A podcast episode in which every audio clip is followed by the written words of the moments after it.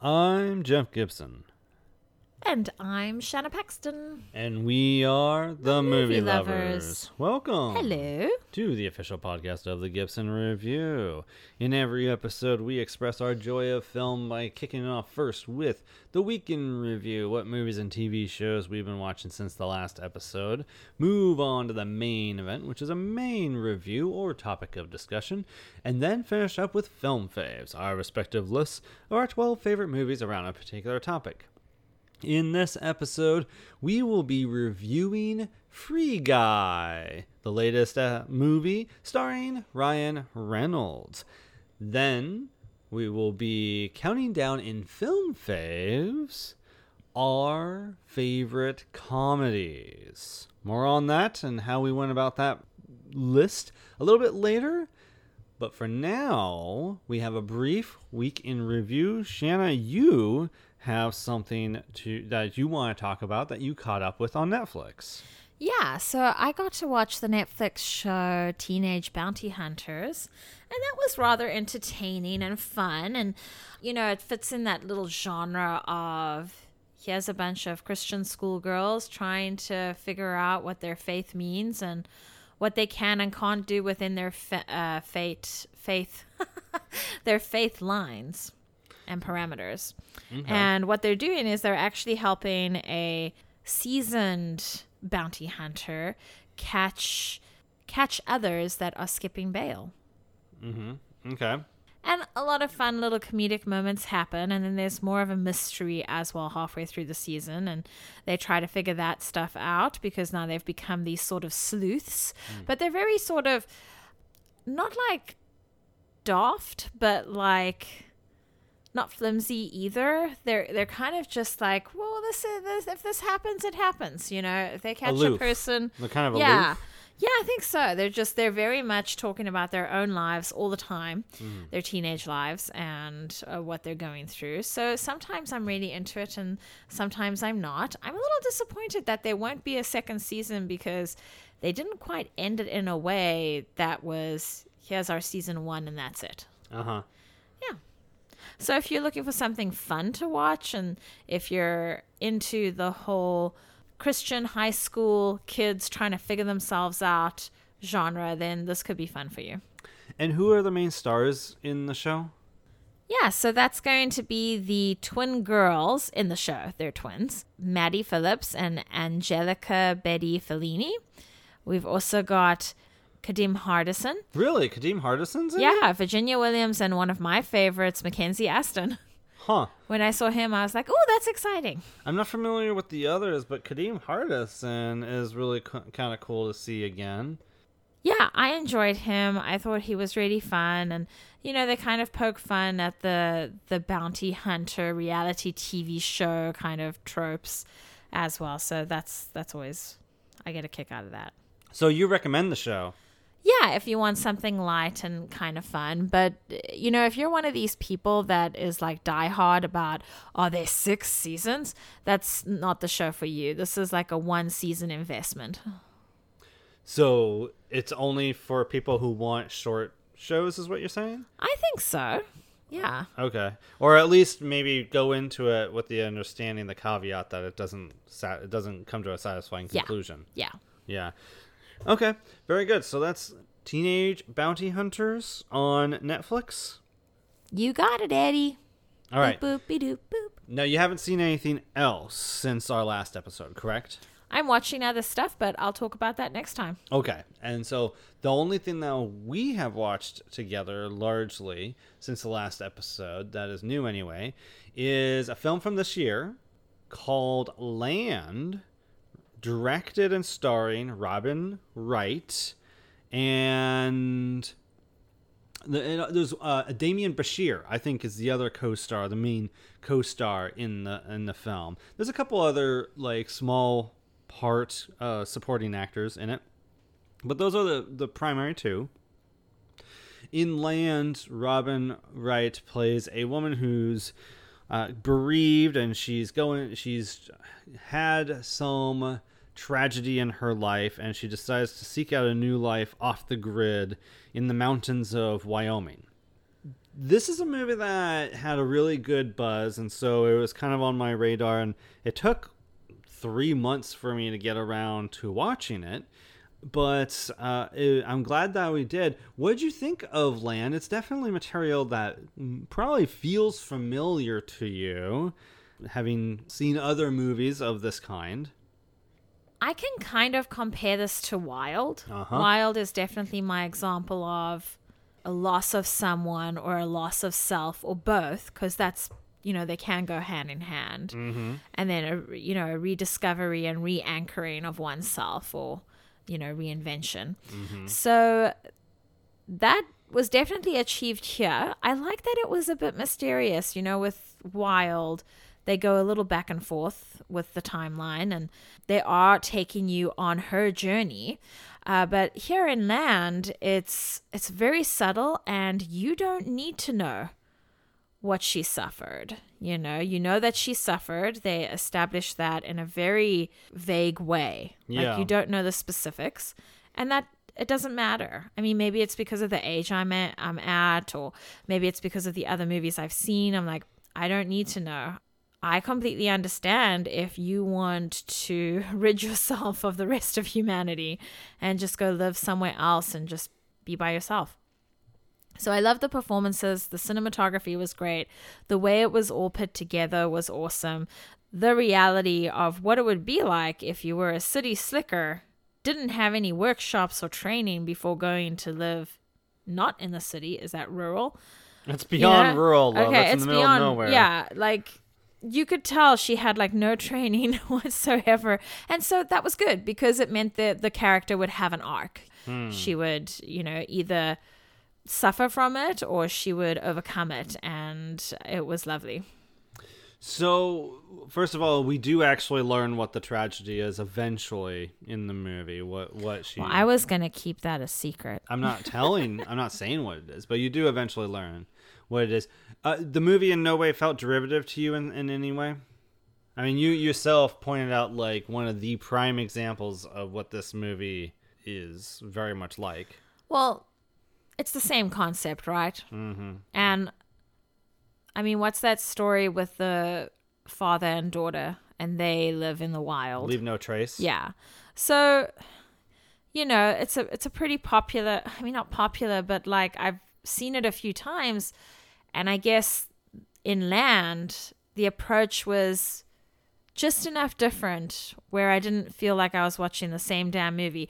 Uh, however, I am being reminded right now there is a line or two that are, that's very important, very important timing in the film, and they could have done better with the delivery of that idea. It didn't even need to be verbalized, but they did it anyway, and it was too not clever. it wasn't smart enough for me. Right. So I think this is a fine film. I think it's good. I think Robin Wright has a decent directorial debut here. She gives a really good performance. I mean, it's Robin Wright, right? She's not going to give a bad performance generally. I do think that it will feel familiar, and I agree with you. The movie does get on the nose near the end with a couple lines that weren't necessary. Yeah, I feel like this is this could serve as a good intro movie to this kind of concept. Like we could show our teenage son it, Yeah. like when he, I don't know, 16, 17, I mean, it's not. before we show Wild and before we show, is it Wilderness? The one with the guy with the bear and it's a true life story as well. Guy with the. Into the Wild. oh, I don't remember and a bear in that, but yeah, Into the Wild. Another similar idea, but the the goal, the reason is completely different. He's intentionally he has no trauma or whatever. He just wants to live off the grid. Yeah, I think it's fine. I, I, I give the movie a seven out of ten. How about you? I would agree with that. Yeah. Okay. So that's Land by Robin Wright. Worth a look, but definitely not the, gonna be at the top of our lists for the year. And that will do it for the week in review. And now it's time for the main event, which is our review of Free Guy.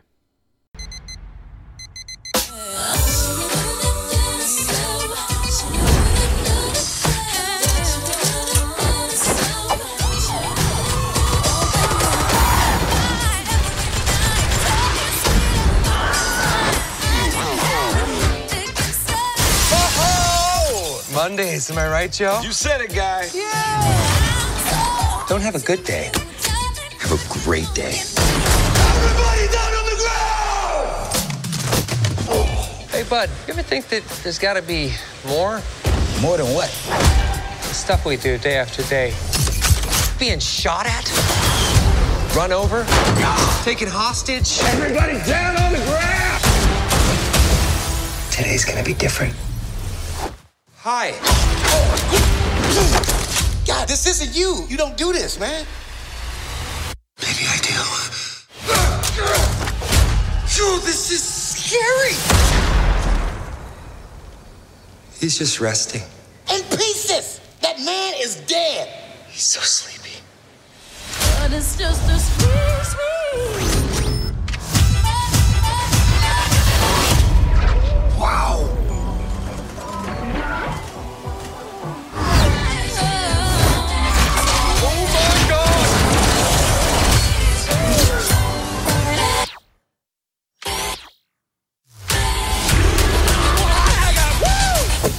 this what recreational drugs feel like?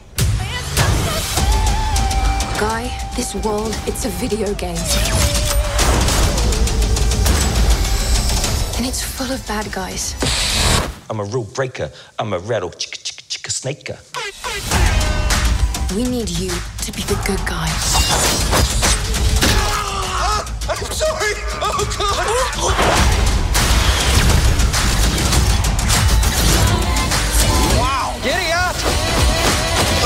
Is that a Glock in your pocket? No, What? it's two Glocks. Oh!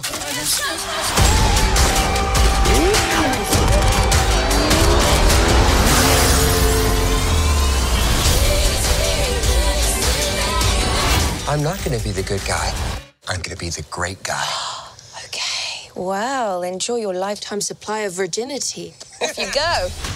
So easy. And that was from the trailer to Free Guy, the latest Ryan Reynolds starring film. This one directed by Shawn Levy. More about him in a moment. It's about a bank teller who discovers that he's actually a non playable character inside a brutal open world video game. Now, when we review a movie, we typically first focus on the good, what worked for us about a movie, what were its strengths, before moving on to the bad, what were a film's flaws, what made a movie suck, if you will. Then we assess whether or not the good outweighs the bad, give it a score, move on to spoilers and final thoughts. Now, Shanna, I we've done video game movies before. We've talked about movies set in video games, even not even video game adaptations. We've seen these kinds of things before. I want to ask you, what did Free Guy bring new to the table in this concept? And what was good about the film? Well, it's not like we have this video game, Sonic the Hedgehog, and now we're going to turn Sonic the Hedgehog into a movie. So it's not taking an existing franchise and translating it. There's no material before this. This is an original idea.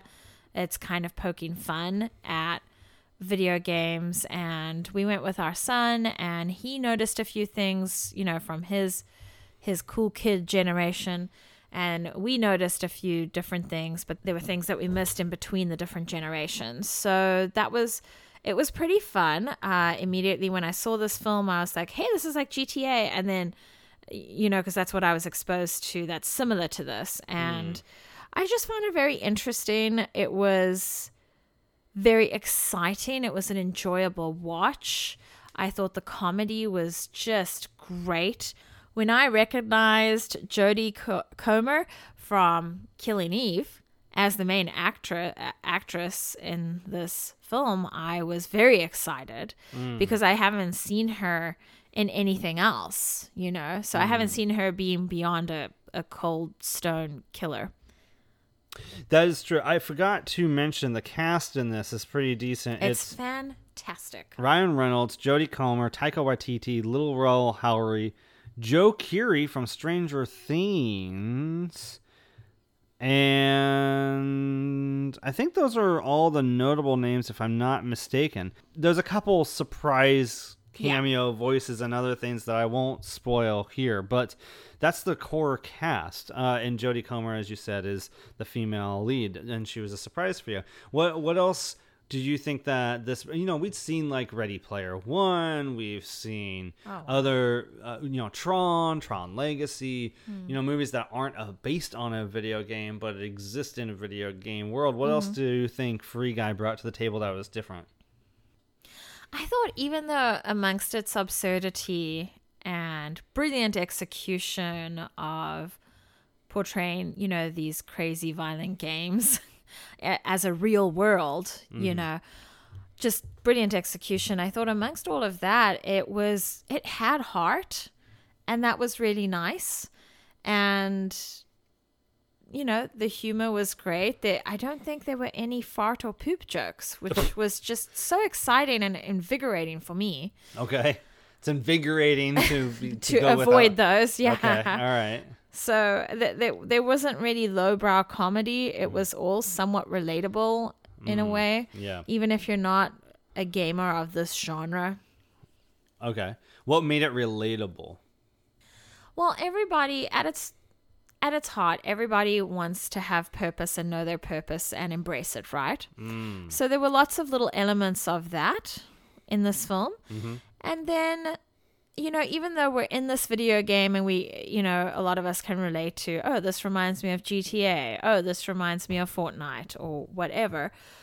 The in the movie they also exit the game world and we see reality. Yes. So we see them plugging in and unplugging, and that was super interesting too. Turns out that the film is somewhat in Seattle. I think it's a little constructed because it doesn't look very clear where they are. in terms of where the real world is set. Yeah, the real world is essentially in Seattle. Mm-hmm. So I thought that was pretty funny because I have gone to Seattle Center and I have seen Indie Game Day where they explain your games to you. You go to different booths and that there was a little bit of that incorporated into the movie. So I thought that that was really interesting.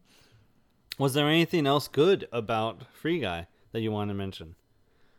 You know, there's a lot that I loved about this film, and I can't find the words right now because we're recording pretty late. So, why don't you share with everyone what you enjoyed about it, and I'll just, you know, interrupt you. It'll be great. Okay. So, first of all, this movie is directed by Shawn Levy. Now, Shawn Levy is not a director in general I'm a fan of. He's more of a director for hire. This is the guy who behind the Night at the Museum trilogy. He's done like the internship and Real Steel and Date Night. I- you know, I've and, and and he did the Pink Panther remake with Steve Martin, uh, Big Fat Liar, Just Married, Cheaper by by the Dozen remake with Steve Martin. You know, these are not movies that are highly regarded and and with good reason. You know, I wasn't a big fan of Date Night, uh, for example. I thought that was very mediocre, and that kind of typifies Shawn Levy's career. The only thing I've liked that he's done is he did a few episodes of Stranger Things, which I am a, a fan of. So I think that Free Guy is a, a big surprise coming from Shawn Levy. I didn't expect Free Guy to be as good or as interesting as it ended up being. Zak Penn and Matt Lieberman co-wrote the screen together the, the screenplay together now zak penn that might explain some of it because zak penn has done quite a lot um, coincidentally he did the script for ready player one which we were very lukewarm on but he's also done a lot of work with superhero movies like x-men and, and the mcu uh, films Matt Lieberman's a screen a screenwriter I'm not as familiar uh, with, but apparently he's done things like the uh, Christmas Chronicles and Looks like he's done Scoob. Yeah, he did Scoob, which we were like apparently one of the only fans of. But he's also done stuff like Playing with Fire in the Addams Family animated movie. He's kind of new. He doesn't have as many writing credits as Zak Penn did. This is a very strange and odd team. It but is. somehow it worked. Maybe they were all able to keep each other in check and give each other good feedback so that they could produce the best thing possible. That's Um, exactly where I'm going with this. It's it's. Uh, thank you for uh, boiling it down to that. That's uh, exactly right. It's a big surprise. Wasn't that a great interruption? Yes, it was. Thank you. and so here's the thing about Free Guy. You know, you kind of expect, oh, it'll be just like this light-hearted action comedy with Ryan Reynolds providing a particular type of nice guy comedy. And I don't know, it's very different because here he plays a character who is self actualizing. Everything around him is new, or he's very naive to everything around him. He doesn't understand anything beyond his little bubble, so to speak. And which, he. which gives him a lot of confidence and ease Mm. and going with the flow. Right.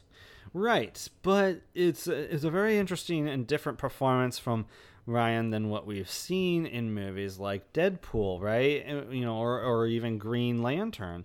And I thought that was a strength of the film. I think what the biggest thing about this film that struck me is it's way smarter than I expected it to be. It's way smarter than it should be. This is a movie that has a lot of metaphors. It has uh, it has um, ideas in it. It's using these this concept and these characters as as metaphor to communicate um, bigger ideas. Some of which are kind of topical, uh, in the sense of there is a certain degree of what kind of world do you want to create, right? And and what type what kind of world do you want to exist in or what have you? You know, do you want to build as a community even, yeah, right? as a community. And so I don't want to get into specifics too much, but it is it is very interesting. There's also commentary on on film or video game industry. Um, b- I would take it as a film industry since it is a film on on sequels and and whatnot versus original content, original films. Uh, in what the what the industry is leaning towards and and doing there is commentary on rushed video game development and you know you hear these next big things they come out and it turns out there's really they're really buggy or there's Yeah, there's you know, huge gaps. right there's mechanics aren't Nothing was great. ready. right yeah there's a lot of that and and also at the same time while you have like big picture taking a step back there's all these really interesting ideas in it moment by moment there's some really brilliant things in it. As a you know i'm not a modern day video game player. I pretty much stopped at ps3 but even so, I'm able to recognize some things in this that are very true to video games. You see characters in the background doing things that, like repetitive actions or Yeah, things, like you know? the double jump, trying to get the double jump ready. Yes. And it's real people doing it. Or maybe it's CG, I don't know. But it looks like real people doing this and it looks so ridiculous right. and, and funny. Right. Yeah, there's a lot of different things like that. That is that is just really funny. While at the same time, it translates some of the mechanics of video games, like how do you bring up a, a bunch of different weapons from, you know, mm. it, it translates those kind of mechanics in brilliant ways without like calling it out. Really Right. practical and aesthetically pleasing. Yeah. So it's almost like this was the video game that got its, you know, all its coding and bugs sorted out. Mm-hmm. And that was the game we should have had. Yeah, I think Taika Waititi he plays this video game mm, uh, mogul, let's say this, this Yeah, game good development description. mogul of sorts, you know, and uh, he he is is definitely the antagonist in the film, and you know Taika Waititi, he is uh, quite highly regarded now as a director, right? Uh, this is a guy who has been on the up and up during the course of the past decade, and he's very well respected now. But every once in a while he will have these supporting performances. And i have never seen so far a performance from him that isn't spot on, either hilarious or just pitch perfect for what the role requires of him. And you're saying he nailed this one? Yes, yes. Yeah, it was really great. It's like a spoiled brat, you know, with this weird fashion sense. It was he just em- knows how to embody and embrace things. Yeah, absolutely. Was there anything else that we should hit on that was good about the movie before we move on to what was bad about it? Man, there were just so many good things. So let's move to bad so that we can get back to good things and spoilers. Okay, yeah, more in spoilers. Okay. So, what didn't work for you about Free Guy? What sort of flaws or issues did you run into? It's such an interesting question. I was the person cheering very loudly and clapping my hands gleefully in the cinema with this movie. Mm-hmm. And it's very difficult for me to remember what did not work for me. So, unfortunately, I think you're going to have to go first with this. Did anything bother you? Because nothing's coming to mind to me right now. Mm. So, the only flaw I had was this film is operating on a much smarter level than I expect it to to be, and then, you know, I'm getting what it's doing. I'm totally getting it. But it does unfortunately fails to trust the audience at at certain points and feels like it needs to make the subtext text and actually spell out some of its messages and what it's what it's saying. There's certain times when the characters actually say what it's trying to say, what the movie's trying to say. And it, it it's a it's mild it's one of those things where it's like oh you know if you just trusted us you know you you didn't have to go there you didn't have to say it just like land right you know you didn't Yeah, have to I know. the thing on the I know what you're saying, but man, I am having a hard time remembering which parts specifically involve that. I wish I could remember the exact dialogue and, and scene. It's been a few days since we've seen the film. We've seen it once, but I, that is definitely a thing that I took note of when it happened. It happens like halfway through the movie uh, when it does, and it's it's not a bummer, but it is a kind of a uh, okay, well, all right, All right. kind of thing, you know. So that was the main sticking point I I had uh, of about the film. Okay, nothing's coming to mind for me. I I guess we can talk about that in spoilers, but I just I had such a good time with this film. Was this a perfect film for you? I mean, I think so. Really? I mean, is it a 10? No. Okay. Only because I need to watch it again. All I don't right. think it's fair to give a 10 to something I haven't watched a second time. So you would score it a nine? I think so. Yeah. Ooh, wow, that's imp- that's surprising. There was So just so you- much that this movie got right for me that Yeah. I'm like, thank you so much. And I'm not even a hardcore gamer. So for you, the good definitely outweighs the bad. Yes, that yes, I believe the good outweighs the bad because right. I can't even think of any bad. Right. Okay. So this, I feel like we really missed out on something in 2020 because with Nomadland and a couple of the other movies we've watched and reviewed lately, not all of them, not Godzilla vs. Kong or whatever, but a couple of the other movies we've watched and reviewed that were supposed to come out in 2020. I mean, I really feel like 2020 was going to be a great year. And I think Free Guy just is another movie that you can add to that stack of, of films that really are better than you expect them to be and would have made for an excellent year. I don't think it's a perfect film. I don't think it's a flawless film. I do think it's it's really good. I think it has a potential to be. It could have been a sleeper hit if it weren't for a pandemic, honestly. And I really hope it does perform well at the box office because uh, this is a really solid film. Eight out of ten is what I score Free Guy. I really think that it's going to be a, a big surprise. And if you're someone who was born after 1990, I think, you know, you're young enough that you're going to catch on and appreciate some aspects of this film that old folks like myself, like us, aren't going to as easily. So uh, I, we highly recommend Free Guy, it sounds like. Absolutely. So, with that, what we're going to do is continue this discussion into spoilers. If you haven't seen the film, skip ahead, look at the show notes, check out the timestamp for when Film Faves begins. If you have seen the film, come join us, come along to spoilers discussion. We're going to get a little more specific about things that apparently we appreciated about Free Guy starting now. Okay, Shanna, what didn't what couldn't you express? Should we start with the reality portion of this film? Yeah, yeah. You know, I I was very surprised. Our son said that he didn't really care about the stuff in hmm. in the real world, which I know sometimes when you have two different worlds, That was ironic. sometimes when you have a film with two different worlds, there is that risk of is one less interesting than another.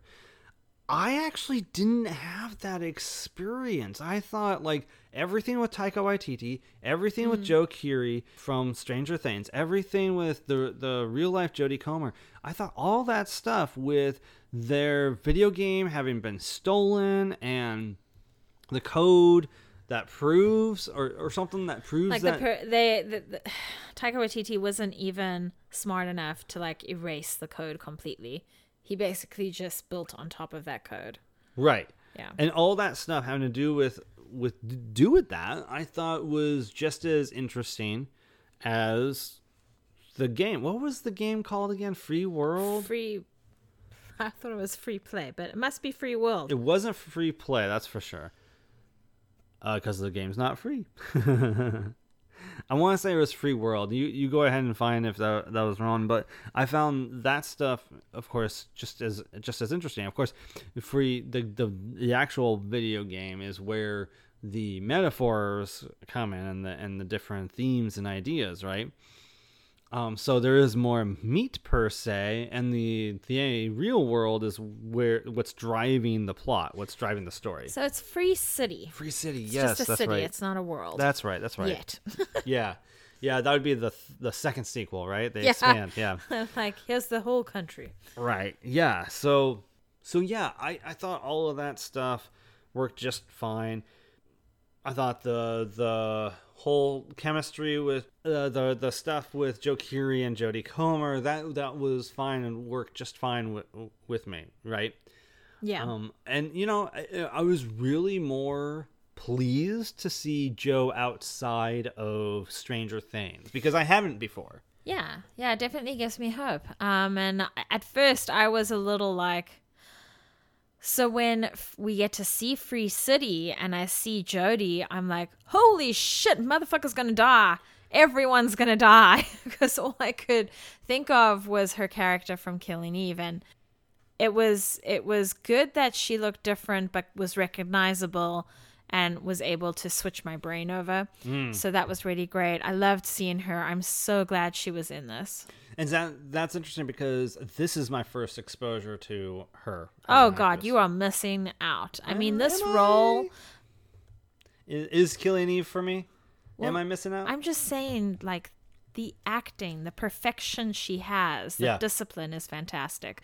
So seeing her in a sort of softer role is nice, but I hope she continues to do more stuff.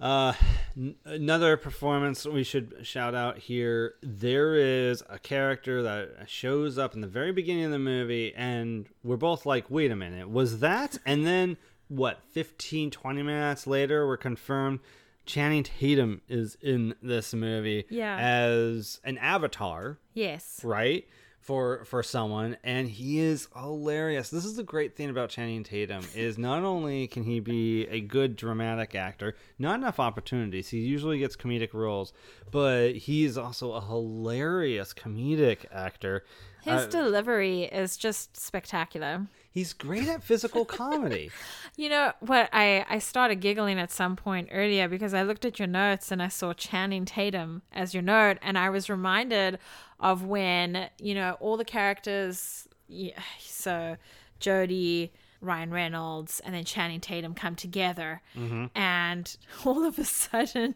Channing Tatum is talking normally. He's like in his mission, and then all of a sudden, you you just look at him and he goes blank for a second, and then he shouts, "Mom!" mom he's Yeah. like going off at his mom, and Ryan Reynolds is really confused. Yeah. and so because he's like, but who are you talking to? Because at this Right. point, he still hasn't been told he's a video game, Right, Part of a video game world that's going to be deleted. Yeah. So so his from his perspective, he's like something's wrong with this person Right. This- like they're having a seizure and it's just fabulous how they were able to interact with that and then tina fey is the mom who's vacuuming yeah, but you don't see Tina Fey, right? You um you don't see that it is Tina Fey. no you just you know you hear one of those awesome voices she Yeah. does yeah and there were a couple of other cool moments do you want to talk about some of the other surprises Well, I'm not sure that I actually caught them Oh, when they occurred. I just read them after the fact. Apparently, John Krasinski appears. Hugh Jackman is in the film at he's one the one that she jodie's trying to get footage from or location of footage Oh, see, that's a voice that I recognize, but I couldn't place. Okay. Okay, I gotcha. And Dwayne Johnson is also in uh, provides his voice, or is I think he was just the pretty boy. Well, it said Bank Robber Two. Yeah. is I, and I don't know who that was necessarily. So, uh, but uh, that and was Alex Trebek was in it, which was right, like, oh, right. Kind of sad because this, of course, was originally going to release while Alex was alive, and I think still hosting Jeopardy, if I remember Probably. correctly. that man And worked hard. Now, uh, of course, Alex Trebek has passed, and you know it, it it plays as him being the host of Jeopardy with a question having to do with this video game. So I don't know because that's one of the things we didn't talk about about the movie. One of the plot elements is. Ryan Reynolds plays a guy, uh, an NPC, non-playable character named Guy, who becomes self-aware, and he decides he he gets taught about like leveling up that he's a he he can level up and he just has to achieve certain things but he doesn't want to hurt anybody he doesn't want to kill anybody in this nihilistic game that's all about hurting and killing people. And so um he starts doing good deeds and saving people without killing any characters or what have you and stealing all Yeah. these guns and stuff Because it- there it- are a couple tasks, like, can someone help me find my cats? That's true. And he becomes uh, very famous. He becomes internet famous and stuff. He becomes uh, pop culture famous as blue shirt guy because no one knows who this is. So- and he's always wearing a blue shirt. So they refer to him as blue shirt guy. Well, and I have to say, what I loved was when they were trying to take him down. So, Bunny Rabbit and Cop. Oh, because, the two game developers. Yeah. Because Ryan Reynolds had been reported because he had basically kicked a little girl out of the game by taking the glasses. right. Yeah. Right. Yes. What about that you wanted to bring up? I just found the way that those two, well, the coders were able to manipulate the game structure Hmm. super fascinating. Mm-hmm. And all of this is happening, and Ryan Reynolds is just like, free, like, guy is just like, I don't understand what's happening. Yeah. And all these really fun overlays of like he's he's on a construction site and he's running towards a wrecking ball and he pushes a certain button and is collecting certain tokens on his way to try and make this jump. Yeah. And it's Miley Cyrus singing I came in like a wrecking ball. Right. And it was just Right. so fucking amusing. Yeah. Yeah. And the concept of waking up guy is really great because uh, what's his name from Stranger Things? Joe Keery. So Joe Keery making this sort of they call it a love letter to Jodie and Mm-hmm. Putting in favorite things and that's what awakens Guy. Is he finally meets her, comes across her. Well, he's he he's always dreaming of a, a particular someone who's going to mm-hmm. come along, who never does, and then it, it- basically what you're trying to, what you're explaining is Joe Keery integrated elements of himself into the coding of this character and elements of Jodie Comer's character as the things that this character is pining after mm-hmm. and absolutely loves. He loves some of the favorite things of Jodie Comer's real life character. Mm-hmm. And and so when he comes across Jodie Comer's video game version and and gets her attention and is like, I love this kind of ice cream or whatever, of course she's going she's going to notice and be like, Oh my god, that's my favorite thing or whatever, you know. Mm-hmm. And that all worked. The chemistry between them totally worked uh, for me. Yeah, it was really sweet. And I love how she falls in love with Guy Mm-hmm. first.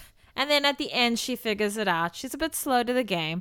It's okay. It's very last minute. Con- It's last okay. She's thing. a she's a fiery entrepreneur woman trying to get her code back. So I'm fine with it. So uh, before we wrap up, I just want to speak to some of the ideas in the movie that really surprised me. I mentioned before that it speaks to this question of what kind of world do you want to create. I, I found that to be basically, if I recall correctly, the scene when Free Guy is talking to the other NPCs by the shoreline you don't have to be stuck in your life. You know, there's this idea of doing the same thing over and over and over, having the same routines, same job, all this sort of stuff. You don't have to be stuck in that life and those same routines. If you want something more, you can do something more and make your life more than what it is. Just, uh, and of course, I mentioned before the commentary on the movie industry and the game development industry as well. Uh, was there any other ideas or messages that you noticed in the film that really surprised or impressed you? I think character interests were very interesting. Like Ryan Reynolds, I can't recall right now, but he puts the glasses on and there's certain things that are in front of him because of the previous player. But when Blue Shirt Guy 2.0 comes onto the scene to try and battle, like when he gets the glasses put on and that was so clever like he couldn't uh, fight him with his own strength and weaponry so he put he freed him he put glasses on him Yeah. and all of a sudden it's like whey protein and electrolytes and other blender bottles and things like is, that This is the dude. the dude, yeah, Yeah. that comes up for the dude. I thought that that was really smart. There's a lot of details in this movie that are really fun. Um, as far as ideas go, I think one that resonated with me is you don't have to have your face sucked into a computer all the time. You know, you don't have to kill all the characters around you over and over again. That's you don't have was. to crash helicopters. You don't have to be GTA park in an unattainable place and shoot all the cops, you know? like Yeah, that's actually. Thank you for reminding me. The question of what kind of world do you want to create? That was actually speaking to the two different types of video games. You had the the indie game, which was all about it was this like idyllic fantasy land with you know centaurs and pegasi and stuff and it was all about watching and seeing this world come alive and all these different npcs uh, grow themselves right yeah. And there and and then you have this more marketable mainstream video game that's all about shooting and robbing and killing and and hooking up with the babe and all the and all driving your fast cars dark parts of yourself. very nihilistic you know it allows people to express the worst in humanity and it's literally two different worlds being created Yeah. right and that's where the the idea of what kind of world do you want to create do you want to live in came in uh, for me i thought that was very smart and fascinating Well, and they took it even a step further without being preachy, right? Because Ryan looks at Jodie and he says, "How many bank robberies happen in a day?" And she says, "Like, like not every day." yeah and then he asks, "How many? I don't know, something like." helicopter crashes or something to do with vehicles and then he says and and what about shootings and then she actually says no Gun no violence, that yeah. you know no no that's that's a problem it's a really big problem and and she said something sort of hopeful but also grounding it was like no that's actually a real problem yeah and that was and then ryan reynolds Really like problem. oh oh really yeah, yeah. surprised by that Yeah. he's he's surprised by all the things which Right. is great was there anything else you wanted to speak to about free guy before we move on Let's do the rapid fire thing, like favorite moments, like we did last time with the other movie. i've already said my uh, Oh. share go ahead and, and do whatever else you didn't Oh have. man, when they were when dude was fighting with Guy, and all of a sudden he had the Captain America shield, and it crosses over to Chris Evans. Yeah, and he's like, yeah. "What the fuck?" Right. It cuts to him, yeah. Great. I I really enjoyed that. Yeah. Yeah. And then there was a Fortnite weapon that came after that at some point. Well, it was uh, Cap's shield, Hulk's fist, and then that unicorn. The unicorn stick thing. Yeah, yeah. Yeah. So, look, everything about this film was awesome. I, I think the editing and the CGI and the world building is going to hold up for quite some time. I also like, you know, when they go into the like bar rest area where you can talk to other players, Mm-hmm. and then he sees himself on the screen and he actually sees himself being killed over and over again. Was quite graphic. Hmm. You know, we, we saw characters being annihilated in the game world, Mm-hmm. and it kind of felt normal and okay. But as soon as he stepped into the lounge Mm-hmm. and saw it happening to him, I was like, oh no, that's so sad. Hmm. Which I thought was very interesting. So it really tugged at my emotions. Hmm. Well, I think that's it. I can't wait to watch this again. I was actually kind of sad that it wasn't available to stream anywhere, but also glad for it because Yeah. it means that people are going to go, they have to go out and go watch it. But what I've been enjoying is watching it in the theaters and then watching it again at home, the well, movies. you know, But I also the- know that it's important to get people in the cinemas now. Yeah, you know, back to normal life. yeah, you're referring to the Warner Brothers movies. Yeah, no, definitely. We definitely recommend the film. Definitely enjoyed the film, and I look forward to seeing it again sometime. So those are our thoughts on Free Guy. Have you seen the film? What did you think of it? Feel free to email us at the Gibson Review at gmail.com. And now it's time for Film Faves. Film Faves is the part of the podcast that is inspired partially by a feature on the blog wherein we count down our 12 favorite movies around a particular topic. Part of the idea is to give you a sense of what our favorite movies are, or, or tastes, I should say, in film, and, and how we celebrate film as well, but also to hopefully expose you to certain titles that you've only heard of or maybe you've never heard of before. In that sense, we try to also point out when certain movies are available on subscription um, streamers. And because there's so many out there, we only focus on a few. We focus on Apple TV, Netflix, Amazon Prime, Hulu, Disney Plus, HBO Max, and I think that's it. Actually, I think that's all of them. So, this time, in this episode, we are focusing on comedies, an entire genre that has its own subgenres in itself.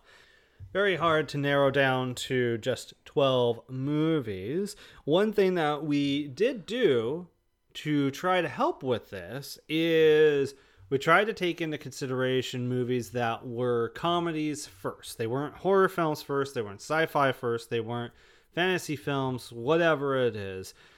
They were comedies first. Maybe they're spoofs, maybe they're parodies, maybe they're straightforward comedies. What we were trying to do was avoid the melding of two genres where one is uh, the driver of another. Alrighty then. So that helped weed out quite a bit, but also we also have to adhere to our removal of our 12 favorite movies of all time, right? So if there's any comedies on our 12 favorite movies of all time, we cannot include them because of course they'd be our favorite movie on the list. For me, the only one I really kind of had to remove and even then it didn't quite count because it was more of a romance movie was 500 Days of Summer, right? That's the closest for apparently. I don't have very many comedies in my all-time favorite list. Shanna, what were some from your 12 favorite movies that you had to avoid? For me, it was Arsenic and Old Lace, my number 12. Hmm. And then it was Ghostbusters, the first one. Hmm. Also, I should note on mine, you know, I did my on the blog 100 favorite movies of all time. And so half of my list that I'm going to repeat here actually is on that 100 favorite movies list. Uh, just none of them were part of the 12 that was in our podcast episode, which is interesting. Uh, Shanna, what sort of challenges did you run into? I mean, I imagine you ran into a few challenges trying to boil down entire genre of film to just uh, 12 absolute favorites. Did you have a moment where you made your list and you were like, is this really my favorite comedy or anything like that? Yeah, I actually had a bunch of films I wanted to include, and then you told me they did not qualify. so there are a bunch of hilarious fucking films that aren't on this list. And then the other challenge I had was this realization of I can't do horror if it's paranormal horror. Sometimes I can do horror if it's somewhat realistic. Ghostbusters is paranormal horror. Well, it's a comedy, and that's what I'm trying to get at. It turns out I can do horror comedy because I had about five. Right. And then you said they didn't qualify. So maybe for October we could do horror comedies. That Or could be fun. Or horror films. So, at any rate, yes, so there was something that we implemented to make things a little easier. You seem a little bitter about the rules I, to make I things am bitter. easier. I don't know why you're using the word easier. Well, you know, like to limit it's it. not. Yeah, okay. you you made a rule to limit things, not a- not a a fun little rule. Well, does that know? mean that you you had a harder time finding normal comedies that you love? Yeah, it just took a little more time. Oh, But I have 12, but they're not like my favorite 12, you know? Fascinating, really. You, I had the opposite problem. I had, and I'll, I'll talk about them later. I had like three dozen comedies to try to boil down to twelve. Uh, you, you're saying because we were avoiding horror comedy and sci-fi comedy, basically subgenre comedy, you didn't have very many comedies to choose from. You're saying No, I'm saying that they're not like my favorite. fascinating. Like something like Cabin in the Woods or Freaky Friday 13th. You mean freaky? Yeah, Freaky. Those are like two that'll make me laugh hysterically, I'm actually, but really also s- be scared. I'm really surprised that Freaky is up there for you. Well, I watched it again today and I was like, oh no, this is too good not to like love. Fascinating. Uh, anything else you want to say about the making of the list and its challenges? No, I I'm ready to find out what your little happy journey was. Okay. Apparently, I am really bitter today. If there's something I think of, I'll mention it. All right. It'll be interesting to see, given your mood, if there'll be any dark comedies hitting your list. What will we see as your 12th favorite comedy? My number 12, of course, someone who gets featured a lot in this list, is starring Bill Murray. It's by Harold Ramis. It's got Andie MacDowell. Groundhog Day from 1993. A weatherman finds himself inexplicably living the same day over and over again. This is a fantastic film. I love that it's taking place in February, obviously, because Groundhog Day. And, you know, the snow isn't quite snow anymore. It's kind of slushy. It's starting to melt. So it's rather unpleasant and it looks kind of ugly. So just that weather element is really fun. And then, of course, Bill Murray is hilarious. And this day that he lives over and over again, it takes him a while to figure out, well, is this going to be my life forever? And how do I make the most of it? And it's a really fun character arc that he goes through. That is an excellent pick. That is a classic comedy. I believe the AFI even named it one of the 100 greatest comedies of all time. My 12th favorite comedy is from 1993. It is Mrs. Doubtfire on Disney Plus. That was going to make my list, but then it didn't. Oh, interesting. Same for me with Groundhog Day. So this is probably more than likely top five Robin Williams, if not top three, at least in his com- comedic performances. You know, if you mix in his dramatic performances, and it might change the game a little bit here, but I think that this is one of the funniest movies of his career. His performance in it is fantastic. The supporting cast, like Har- Harvey Fierstein as his brother, who is a makeup artist in Hollywood, even though this movie is set in San Francisco, is fantastic, hilarious. But also, what's great about this comedy is how moving, surprisingly moving, it can be. I mean, I'm usually I'm laughing all the way through it, and then it gets to the last three to five minutes, and I'm a puddle of tears. you know that that letter. I won't spoil anything, but there's a letter that is read at the end of the movie that is just absolutely touching and encapsulates the entire message of the film. Something that is maybe a little quaint to these days, you know, 20 years later, but it works uh, for me 30 years later now. Anyway, so Mrs. Doubtfire on Disney Plus from 1993 is my 12th favorite comedy. My number 11 is Crazy Rich Asians from 2018, available on HBO. This is by Jon Chu and stars Constance Wu, Henry Golding, Michelle Yeoh, Gemma Chan, Lisa Lu, Awkwafina, and many, many other wonderful Asian faces.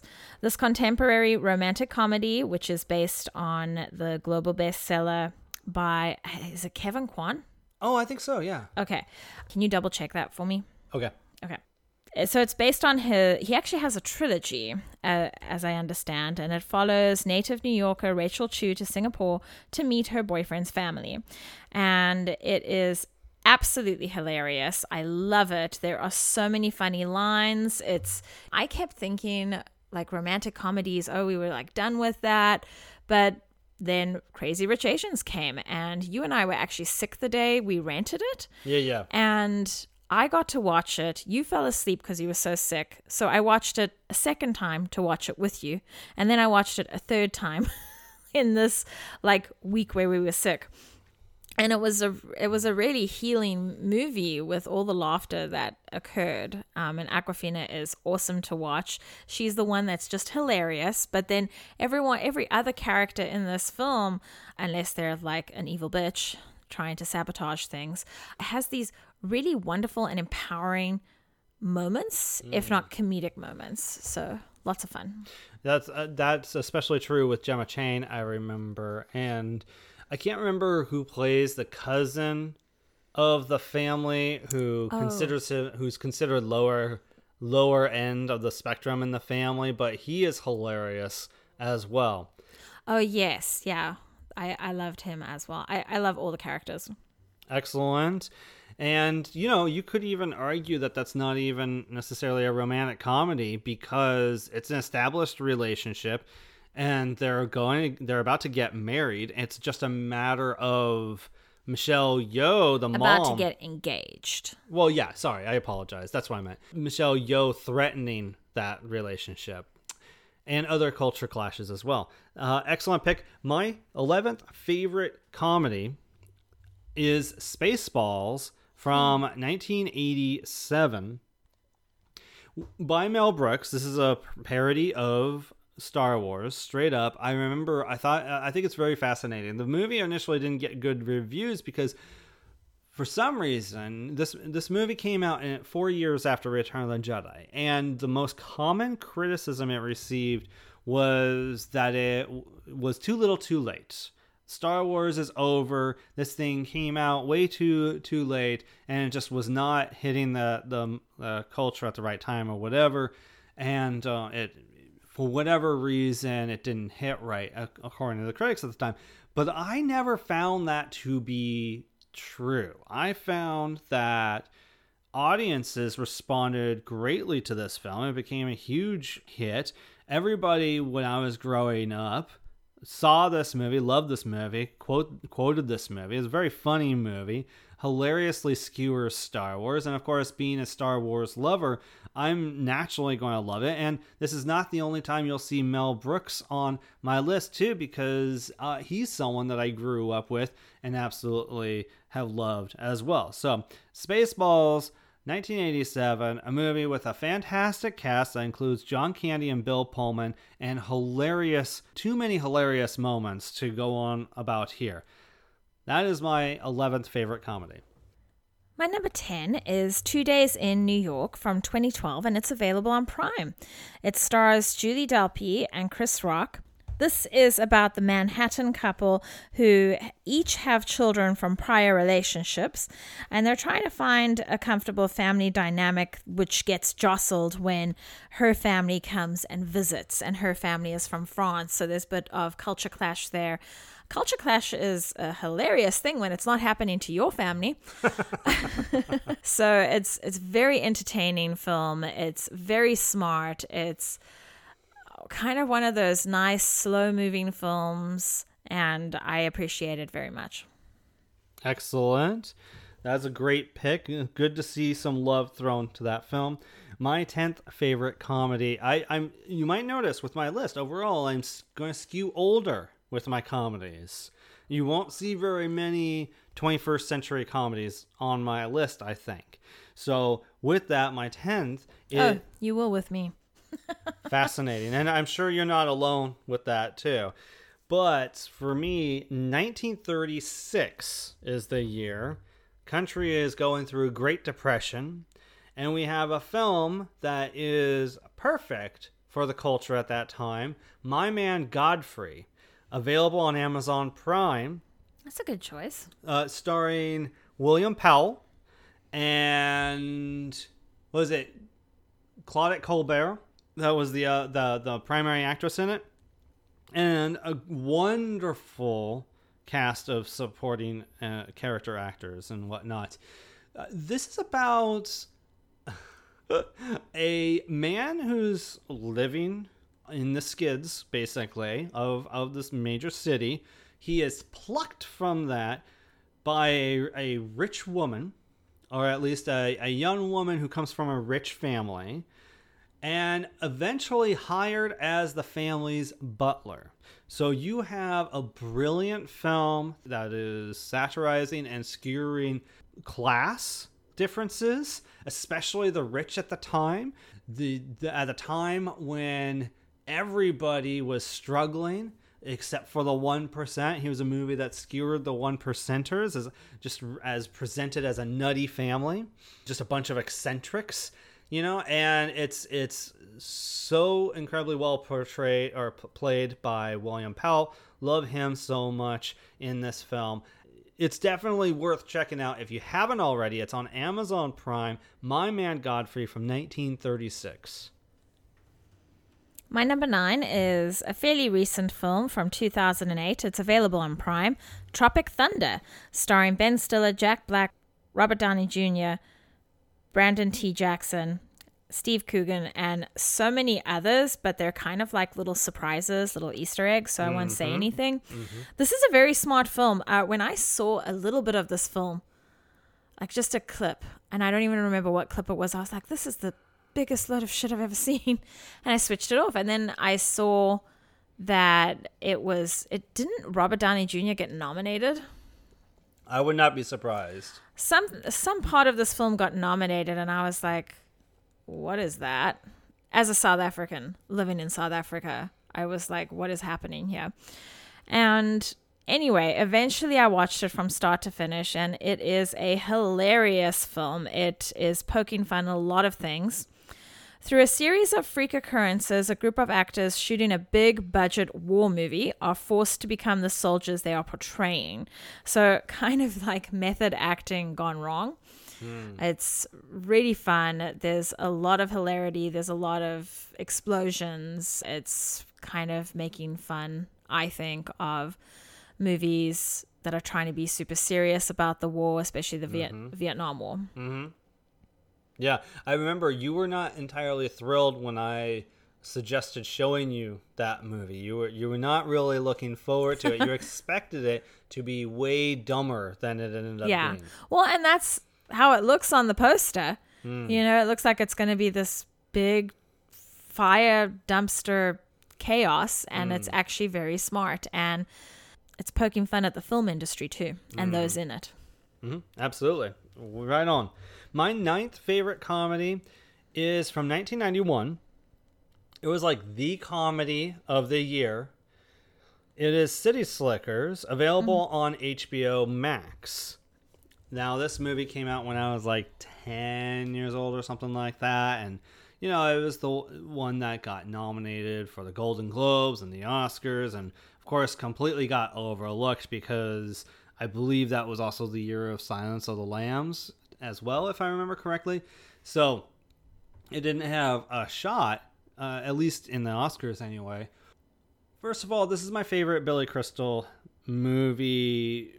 You know, he was on this great run in the the, the mid to late 80s to early 90s, and it kind of got a little long in the tooth from the mid 90s on.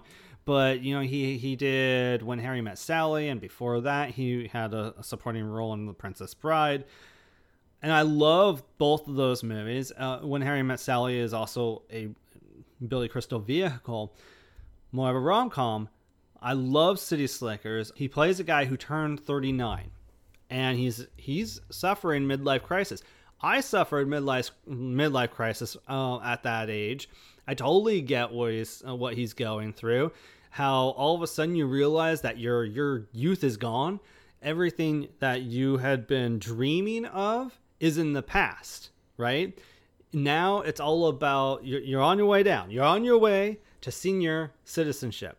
And uh, so I find this movie incredibly relatable. It's also very funny. Bruno Kirby's great in it. Daniel Stern is great in it. And there's a lot of other w- wonderful appearances. Jack Palance is famous for this movie, almost eclipses everything else Jack Palance ever did. I bet you can't even name another Jack Palance movie. No. Yeah, exactly. Even though Shane is hot, heavily referenced in this movie. Anyway, great film.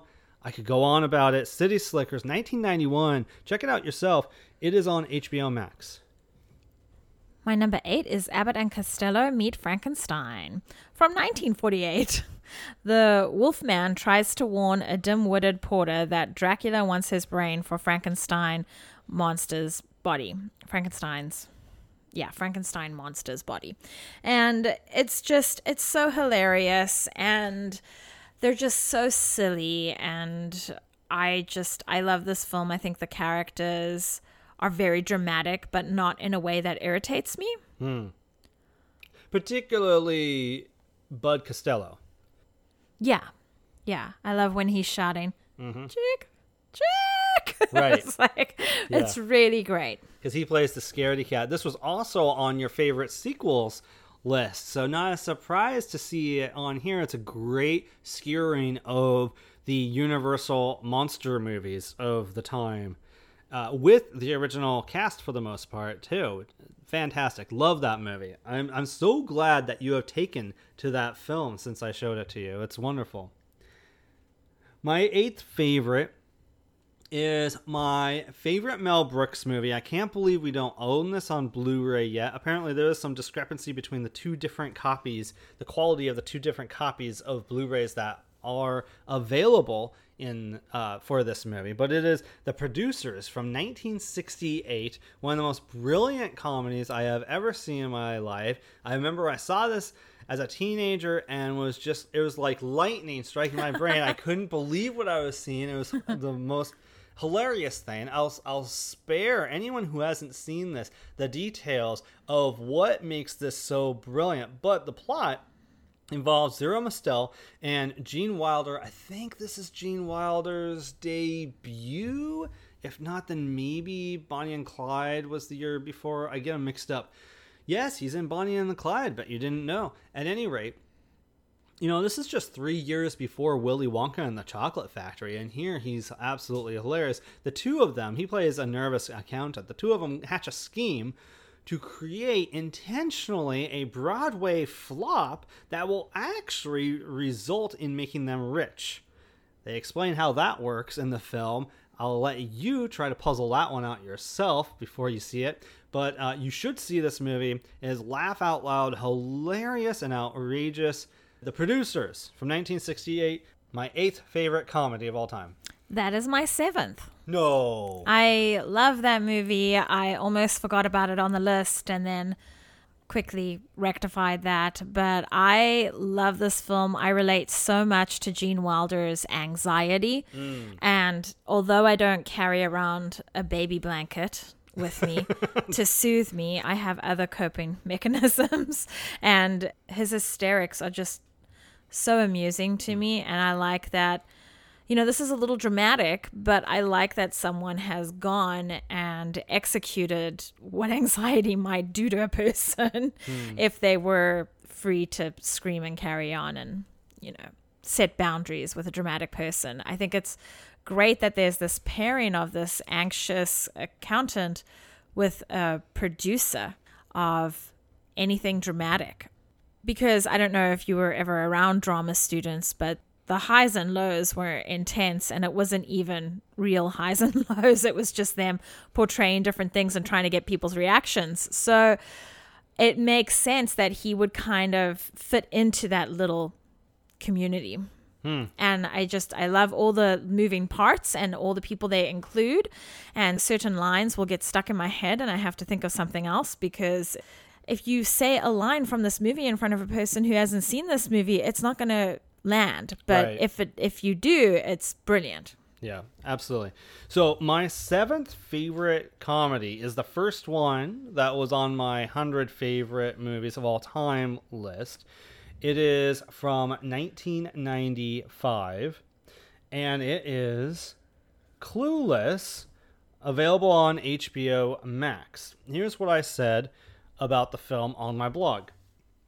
Directed by Amy Heckerling, who had already made the celebrated Fast Times at Ridgemont High, and loosely adapted from Jane Austen's Emma, Clueless not only made a Victorian era story appealing to teens like myself in the 90s, but it also catapulted Alicia Silverstone to superstardom for a while. I remember seeing this film at the drive in with my parents. I was in the back seat laughing my ass off while my parents looked at each other while shaking their heads. that's great Clearly, this wasn't a film for their generation, but it's surprisingly smart, endearing, and hilarious. I love it. It's it's also uh, brilliant how it translates a Jane Austen novel to quote unquote modern day. Now, it's it's also interesting hearing people who were born in the late 90s or after the late 90s respond to it. Or my son watched it. He's like, that was interesting He's like, this movie's so old. I'm like, motherfucker, you've seen older movies and you haven't commented. Why is this one so old? and it has all to do with the lingo that's used and some of the fashion. But and that makes me feel old. But I still love this movie. That's Clueless from 1995, available on HBO Max. It's so nice that so many of our films are available for people to go and stream right now. My number six is on HBO. It is Elf from 2003. Ah. No need to wait for Christmas. Go watch this now, now, now. it stars Will Ferrell, James Caan, Bob Newhart, Zooey Deschanel, and a bunch of other wonderful people. It's directed by Jon Favreau, so you know you're in for a treat. This is an original piece and just wonderful and also honors Christmas movies from the past. So the weird part is Will Ferrell is already this giant being, right? Yeah, he's over six feet. Mm-hmm. He's always so big. He is, you know, and they always have shorter actors and actresses around him. Hmm.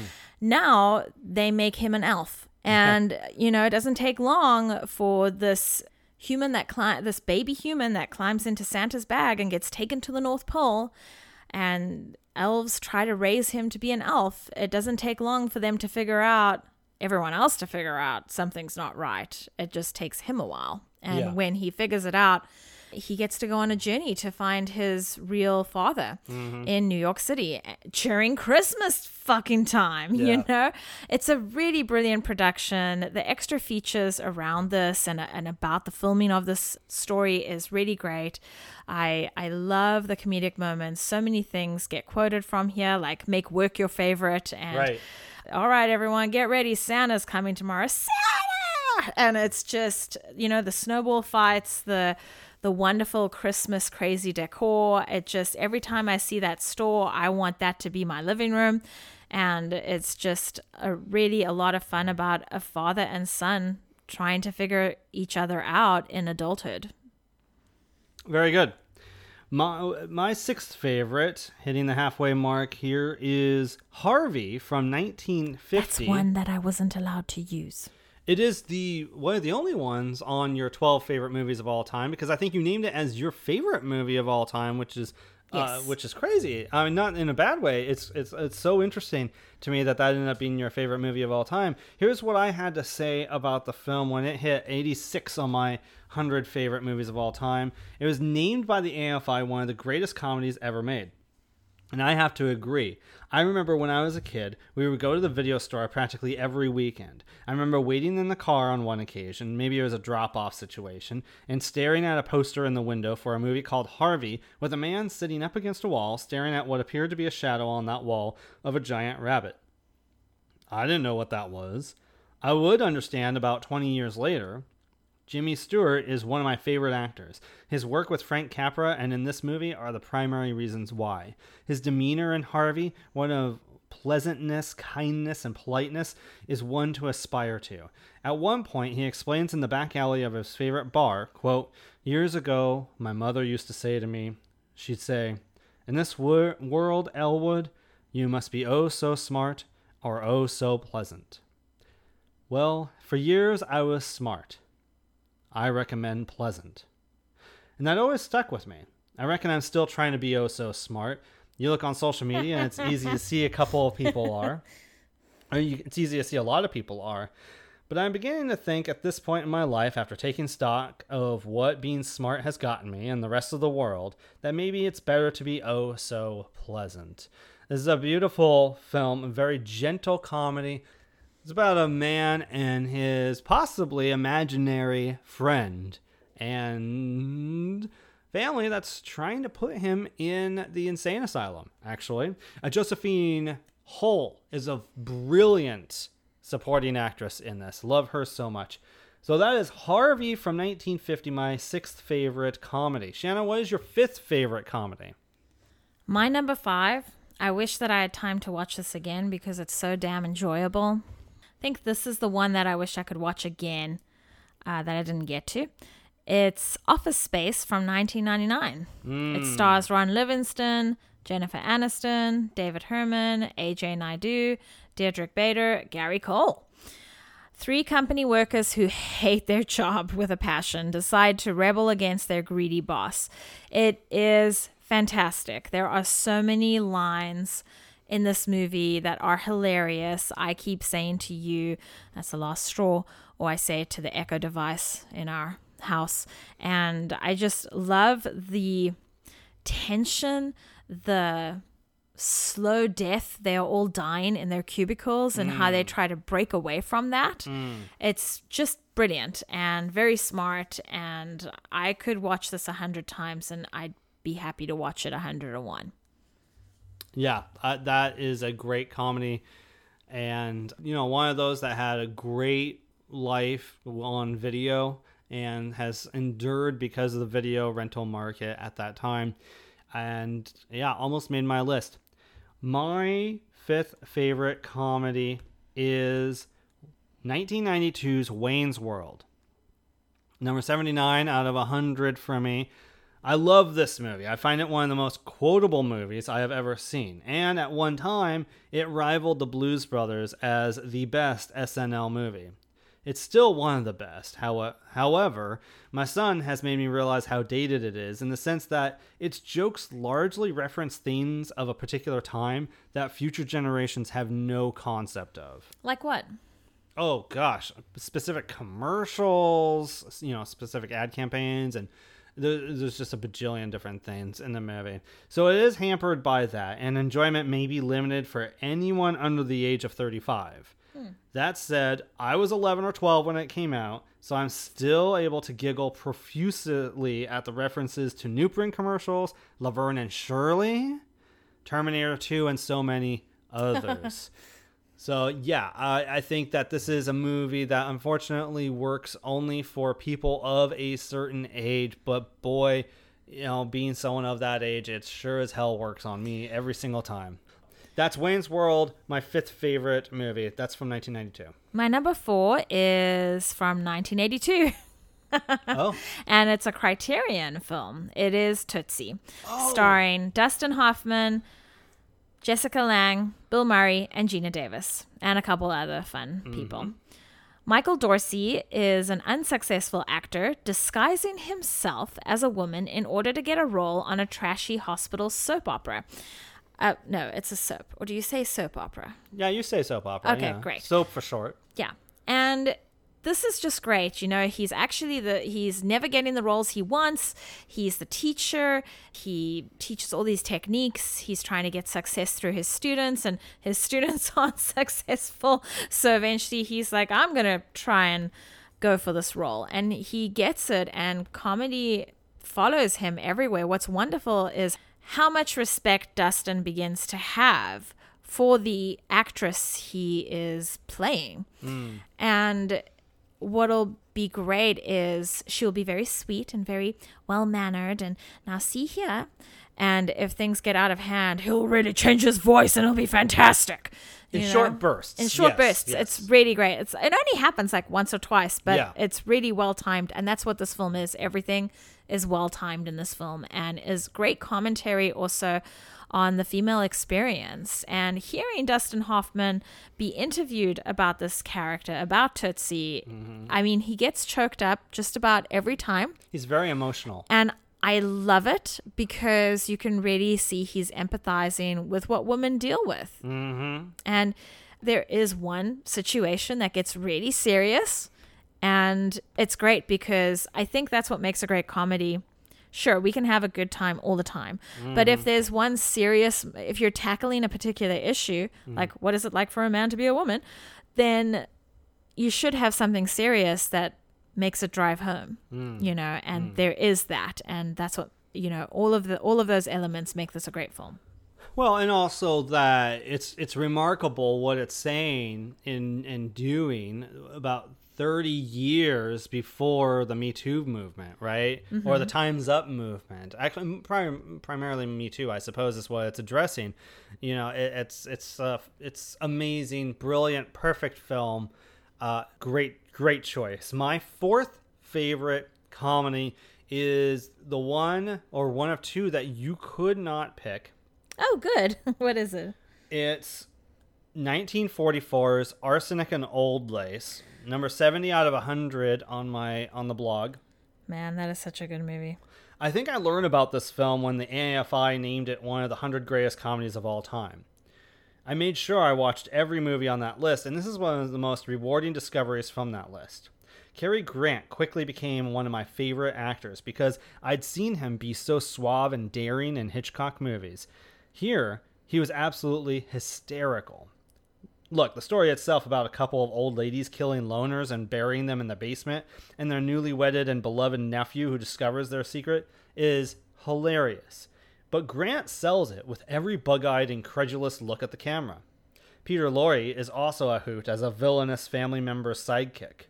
Arsenic and Old Lace is one of several reasons why I love Frank Capra. I named him in a past episode as one of my favorite directors of all time, and this, as well as Harvey, are reasons why that is. The dude was very versatile as a director.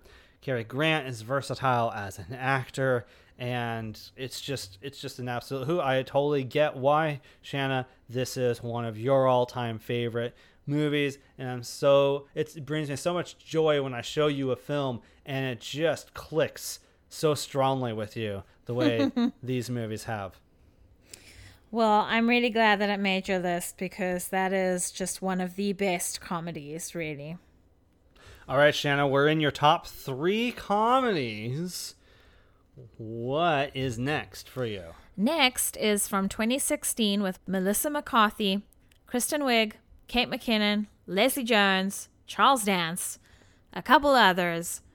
It's Ghostbusters. Oh, mm-hmm. okay. yes, okay. yes, of course. So this is completely different to the other ghost, the other previous two Ghostbuster films, and it's basically we're just having girls run the show, and I loved it. I know it's not a favorite for a lot of people. I don't give a shit. Seeing Jillian Holtzmann wield a double fisted proton pack guns was just what I needed in my life. Being a ghost head, you know, since I was four, mm. I cried when I saw that. It was it was Cathartic. more it was more potent than me seeing Rey wield the lightsaber. Oh, really? Yeah, it meant so much more to me Oh. that there were female Ghostbusters. And Wow. I, I just I love the comedy in this. I quote it all the time to myself. Okay. I love Leslie Jones. I think this is like my favorite thing that she's done. I, I know there's other stuff out there I haven't seen, but I love her as a Ghostbuster. I think she's the one keeping the team grounded and on point. And of course, you know, the other three have their things going. And the only thing I think this film suffers from is maybe the bad guy a little bit. But mm. otherwise, I really have fun with this film. I love it so much. Yeah, that's interesting to hear that Holtzmann's mom, well, any seeing any woman wielding a, a uh, proton pack is more cathartic to you than Rey when she gets the lightsaber because I thought it was at least equal, n- not more. Uh, that's fascinating uh, to me.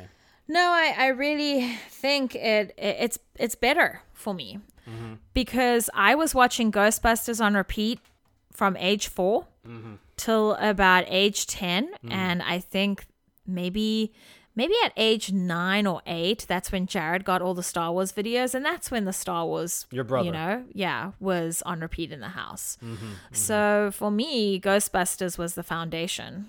Well, given that experience, I can definitely understand why it's number three on your list. My third favorite comedy, however, is available on Netflix. It's from 1986. It is Ferris Bueller's Day Off, number 65 out of 100 on the blog. There are few movies as pleasurable as Ferris Bueller's Day Off. It is the definition of comfort food viewing. John Hughes had already made a name for himself over the previous four years as one of the decade's best comedy screenwriters with Mr. Mom and National Lampoon's Vacation. He also had a well documented knack for teen focused movies, having written and directed 16 Candles, The Breakfast Club, Weird Science, and also wrote 1986's Pretty in Pink. Ferris was a bit of an amalgam of his previous teen issue heavy films and the bonkers weird science in that it had the teen slash parent issues wrapped in joy and thrills. Ferris seems to tell teens not to be so angsty, not to take everything so seriously, and enjoy life once in a while while you can. That theme, as well as Ferris's ability to outsmart his principal, played wonderfully by Jeffrey Jones, So and perfect. sister Jennifer Grey, are what makes Ferris Bueller the perfect movie to watch when you're sick, feeling down, or just need something to help you feel good for a moment. It is my favorite John Hughes movie, and you can find it on Netflix in case you need a little pick me up. My number two is from 2015 and also has Melissa McCarthy, Rose Byrne, and Jason Statham. It is Spy. A desk bound CIA analyst volunteers to go undercover to infiltrate the world of a deadly arms dealer and prevent diabolical global disaster. This is such a great spoof on action spy films, I think. Ah, and okay. it's really poking fun at that industry and having Melissa McCarthy be the star of it is amazing. I think she is so funny. I love her voice. I recognize her voice anywhere and I just have I, I have her voice on the echo and it's just a lot of fun. And the music choices in this movie are also pretty bizarre hmm. and amusing. And what else can I say about this film? I think McCarthy with Rose Byrne is a hilarious pairing, and then to have hmm. Jason Statham come into this this girl's movie and be like all mansplaining and you can't do this, you don't know what you're doing is great hmm. because they kind of show him what's what and take him down a peg. I love it. Yeah, he definitely presents himself like an oaf too, like an idiot. Oh, as well, just you know. absolutely gun ho awful. Which is great because he was already an action star, so he's kind Yeah. of uh, self-parodying in a way. Yeah, and and that's kind of what I love about it. Yeah, you know, I that I, I definitely appreciate your take on that movie because I was at first when I hear that movie, I think, well, that's kind of action comedy. I was trying to avoid action comedies, but I definitely It get. falls into the spoof category. yeah, I, I was going to say, I, I I get your take on it. It it totally totally works because in a lot of ways, while it's not an out and out spoof like Leslie Nielsen's Spy Hard or something dumb like that, it, it is really kind of needling the action uh, genre. So, and it does it very well. That's fantastic. My second favorite comedy is from 1987. I'm noticing a handful of 80s movies in this list. This is the third one, I think. It is on HBO Max Broadcast News. Oh, I love that film. This James L. Brooks film is uh, 54 out of 100 on the blog of all my all-time favorite movies. It was another discovery from the AFI 100 Greatest Comedies list. I've always loved it as a love triangle film and as a film about journalism. The rise of the 24 hour news cycle began with the creation of CNN in the 80s and was made worse by the creation of Fox News in the 90s. Broadcast news in 1987 foretold what would become the decline of credible journalism. The characters are what make both elements of the film work their ambition in their respective roles in the news, their insecurities, etc. The leads, Albert Brooks, Holly Hunter, and William Hurt, sell those characters and everything about the script. Broadcast News is an insightful and often hilarious film that I have cherished since I first saw it over 20 years ago. And is available on Criterion as well. So again, Broadcast News 1987 on HBO Max. Yeah, that's one of my films that I usually pull out when it's my birthday. Mm-hmm. Yep. Because I just there's so many lines from there too. Very busy here, very Yes. busy, busy. Yes, we quote that a lot too as entrepreneurs. All right, Shanna, the time has come. What is right. your favorite comedy of all time? Mi- minus my 12. It my number one is Bad Moms from 2016. Oh, no shit. Yeah, yeah, with Mila Kunis, Kathryn Hahn, and Kristen Bell.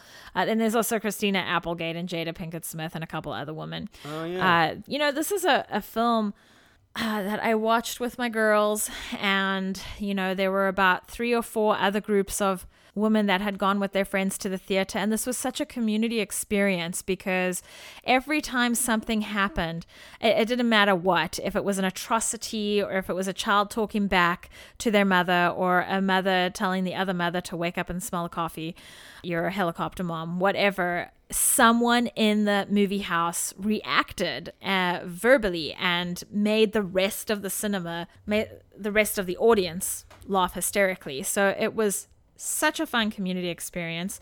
This is a film about three moms. We follow three moms, our main actresses that I just mentioned, and their journey in motherhood and trying to figure out what mom what kind of mom do they want to be where's their confidence lie what are they sick and tired of because these moms are all being taken advantage of in some way whether it's just as a mom a mom amongst other moms or a wife and it's just wonderful even the three moms that are like the 1% at the school are having issues as well and that all gets you know dived into and it's also just a really freeing film because it's kind of this permission letter to be hard on your children and not be a dope. And I just, I love it. All the line deliveries are great. It's such a great accumulation of actresses. My favorite comedy, and I am going through because I can't believe what w- was not included in here. It is one of those situations where it's like, man, is this really my favorite comedy of all time? Hmm. All right, I'll go with it. And, and in a way, if you look at the rest of my selections in comedy, it, it kind of goes along with this idea of my tastes being not too into the lowbrow, stupid, stupid comedy, Mm-hmm. but really like I really love comedies that have something to say or are incredibly relatable. And here we have a comedy that has something to say at its time. It is from 1936. Also, my taste in older movies. I know what this is. Available on HBO Max. Shanna, what is it? Is it Modern Times? It is Modern Times. Ha! Charlie Chaplin's I know my masterpiece. husband. it is Charlie Chaplin's masterpiece. It ended up being number 49 out of 100 on my 100 favorite movies of all time list. Here's why I said Modern Times is one of Chaplin's most brilliant comedies and most iconic in the literal sense of the word. There are so many visuals in this film that are part of Chaplin's legacy. I would venture to guess most people these days have not seen any of Chaplin's work. If they, but if they think of his movies' visuals, like the one of him stuck in the gears and then it pausing and him him adjusting the bolts of the gears, mm-hmm. I bet that is one that comes to their minds. So it's a brilliant film for its social and industrial commentary, but it's also one of Chaplin's funniest movies. This is peak Chaplin, as I said, his his masterpiece. It's a, a film that was Chaplin's reaction to the change in the film industry. It feels like it's an, a reaction to the industrial revolution, mm-hmm. but we're talking about 1936 here. And so, for years prior to this, people have been haranguing him about doing a talkie. and this film is his reaction to to that in many ways and what you love about this movie, Shanna, is the moment where you finally hear the tramp talk, but you can't understand a goddamn thing he's said, right? He's giving the people a middle finger who have urged him to do a talkie. And I mm-hmm. love that as well as so many of the set pieces, comedic set pieces in this film. So that's Modern Times from 1936 on HBO Max. Well, you say that you can't understand a thing he's saying. I understood one or two words because he incorporates different languages. Okay. uh, little bits of it and mixes it up too. So there'll be a French word at the beginning, and then there'll be some Italian and some, I don't know, Chinese, and then French again. You know, he really, I'm not saying that's all of them, but he mixes all the things up. And then when you go and find out the translation, that doesn't make sense. So Right, it's just really wonderful. And that little song gets stuck in my head often. Excellent. Okay, so Shanna, was there? We don't usually do honorable, Honorable mentions, right? Because the, the the first two movies we talk about are essentially the honorable mentions, but we're talking about an entire genre here. So I bet there were a hmm. handful of movies that were like your thirteen to twenty or whatever that couldn't quite fit on your list that fit into the parameters what, that we were going for here. What what were were any of those? So I have Hunt for the Wilder People, Oh. The Big Sick, Mean Girls, Game Night, The First Wives Club, Mrs. Doubtfire, Rat Race, Schoolhouse of Rock, Arsenic and Old Lace, Adam's Rib, In the Loop, Booksmart, Devil Wears Prada, just to name a few. 21 Jump Street, Right. Wolf of Wall Street. I wouldn't call Wolf of Wall Street a, a straight up comedy. Oh God, I would. I, I mean, laugh it, it's it a it's a drama with comedic elements. Okay. Right. It's not intended as one of Scorsese's straight comedies. I don't know. Maybe I just laugh at wealthy people's pains. Yeah, you have a weird fascination with that movie. I don't get. But anyway, mine were really like every single movie you mentioned on your list Hmm. that wasn't on mine were movies I considered. Mm-hmm. In addition, what oh man, barely did not make it on my list was Monty Python and the Holy Grail. Oh, thank God. I, I have loved that movie. It's just one of those things where it's just hard to boil it down to 12. And so there's some major casualties that happen. A Night at the Opera, maybe my favorite Marx Brothers movie. Just some classic moments in that. The Thin Man, again, William Powell, that one with Myrna Loy. Uh, you know, Oh, yeah, that one is really good. Oh, and then I so see on your list, I'm going to steal it, Tampopo. yes. I, I wished we had gotten to see that again. Mm, interesting. Uh, the, uh, let's see. Some like it hot. Billy Wilder's greatest comedy. The General, Buster Keaton's greatest comedy. I, I, you know, I, very tough not to include it. In the Loop, The Hudsucker Proxy, my fa- perhaps my favorite Coen Brothers movie. Lost- That is such a good movie. I can't believe Lost in America did not make your list by Albert Brooks with Julie Hagerty. It's made a lot of other lists. Well, you know, so is uh, Abbott and Costello. Well, it was in the last uh, list, but that didn't stop you. I, I'm, I'm shocked. I really thought that was going to make your list. Bringing Up Baby, His Girl Friday, Young Frankenstein, Big, Obvious Child, another one I expected on your list. Ah, I must have forgotten about it. Oh, Because it did also just get mentioned too. Mm. Adventures in Babysitting, Necessary Roughness, Mannequin. Shoot me, I love those movies. Role models. Oh, I forgot about My Big Fat Greek Wedding. I forgot about that. Yeah, a bit of a rom com. But oh, so well, then that's okay. Maybe we can do rom coms for Valentine's next year. Maybe. Uh, let's see. Forgetting Sarah Marshall, Duck Soup, another Marx Brothers movie. There's something about Mary. Take the Money and Run. One of, I think it's like maybe Woody Allen's first movie, and it's like one of his wackiest movies. Uh, there's some just great humor in that. Soap Dish, a movie from the 90s that doesn't get much love. Dave, also a forgotten movie from the 90s. And This is Spinal Tap are all comedies I Yeah. took in consideration and were casualties in this list. Well, you know, if you're going mockumentary with Spinal Tap, I think No Men Beyond This Point could probably be a contender. Hmm. The spoof about what if women could conceive without men. Mm-hmm. And mm-hmm. men were not needed. Mm-hmm. Mm-hmm.